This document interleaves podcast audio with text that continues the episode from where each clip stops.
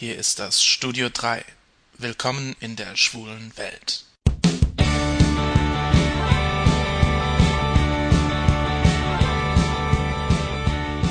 Hallo Jungs, das alles gibt's im neuen Yps. Bei mir im Studio 3 dreht sich heute alles um schwule Comics, schwule Illustrationen und um Slash. Schon als kleiner Junge habe ich gerne Comics gelesen. Ich war kein großer Fan von Mickey Mouse. Fix und Foxy interessierten mich sehr. Vor allem Lupo fand ich cool. Ein alleinstehender Mann. Hm, heute gibt mir das zu denken.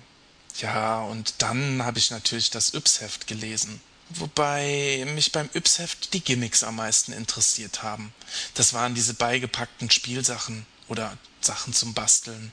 Wer von euch erinnert sich denn nicht an den Solarzeppelin oder an das Abenteuerzelt, die Urzeitkrebse natürlich oder den Baum mit den Ostereiern. Die Comics im Yps-Heft haben mich weniger interessiert. Die waren nicht so spannend. Na gut, bis auf diese Abenteuergeschichte im Weltraum, ein paar gefährliche Außerirdische und ein strahlender Held. Ach, ich liebte diese Weltraumhelden. Vor allem natürlich meinen heißgeliebten Captain Future. Er war der Held meiner Kindheit. In seinem Raumanzug sah er einfach toll aus. Ja, und dann gab es noch einen Zeichentrickhelden, den ich ganz toll fand. Naja, eigentlich war es kein Held, sondern vielmehr der beste Freund von Heidi, der Geißenpeter. So einen Freund hätte ich mir gewünscht zum Spielen. Frech und lustig, einer, mit dem man durch dick und dünn gehen kann. Ja, und einer, in den man sich vielleicht ein bisschen verliebt. Mein Interesse für Comics und Zeichentrick ist auch heute noch da. Ich liebe die japanischen Zeichentrickfilme Prinzessin Mononoke oder ganz traurig die letzten Glühwürmchen. Und dann, irgendwann, habe ich Ralf König entdeckt. Mein Interesse an Comics und Comicfiguren war direkt wieder da. Irgendwann entdeckte ich in einem schwulen Magazin schwule Zeichnungen. Und da waren sie wieder, meine Superhelden, nur diesmal viel schwuler. Athletische Körper in engen Raumanzügen. Oder der Junge von nebenan, in den man sich direkt verlieben würde, in einer eindeutig schwulen Pose. Und so fantastisch gut bestückt, wie es eben nur in der Fantasie möglich ist. Es waren die Bilder von Künstlern wie Glenn Hansen, David Quintero oder Joe Phillips, die mich faszinierten. Und etwa zur gleichen Zeit entdeckte ich durchs Internet Gleichgesinnte, Jungs, denen die Actionhelden ihrer Kindheit und deren Abenteuer und Geschichten bis heute nicht aus dem Kopf gehen. So gibt es zum Beispiel schwule und auch lesbische Star Wars-Fans, die sich neue Geschichten ausdenken mit ihren Helden.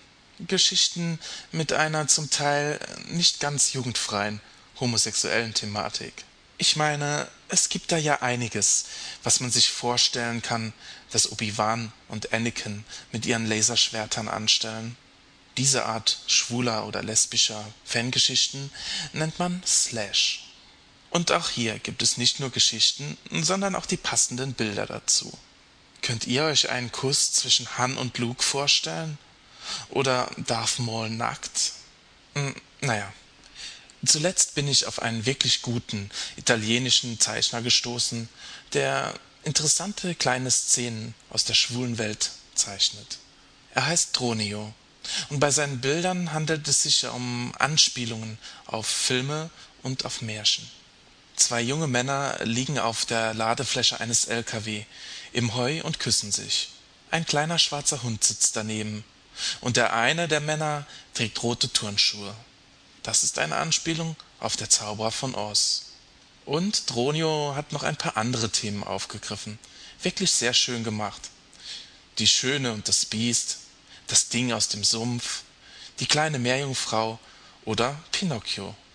Ich frage mich, wie stellt sich Dronio wohl meinen frechen Held aus der Kindheit vor? Ich sehe das Bild schon vor mir. Hohe Berge, dunkle Tannen, grüne Wiesen im Sonnenschein und mein Held, der Geißenpeter und hm, ja, er ist erwachsen geworden.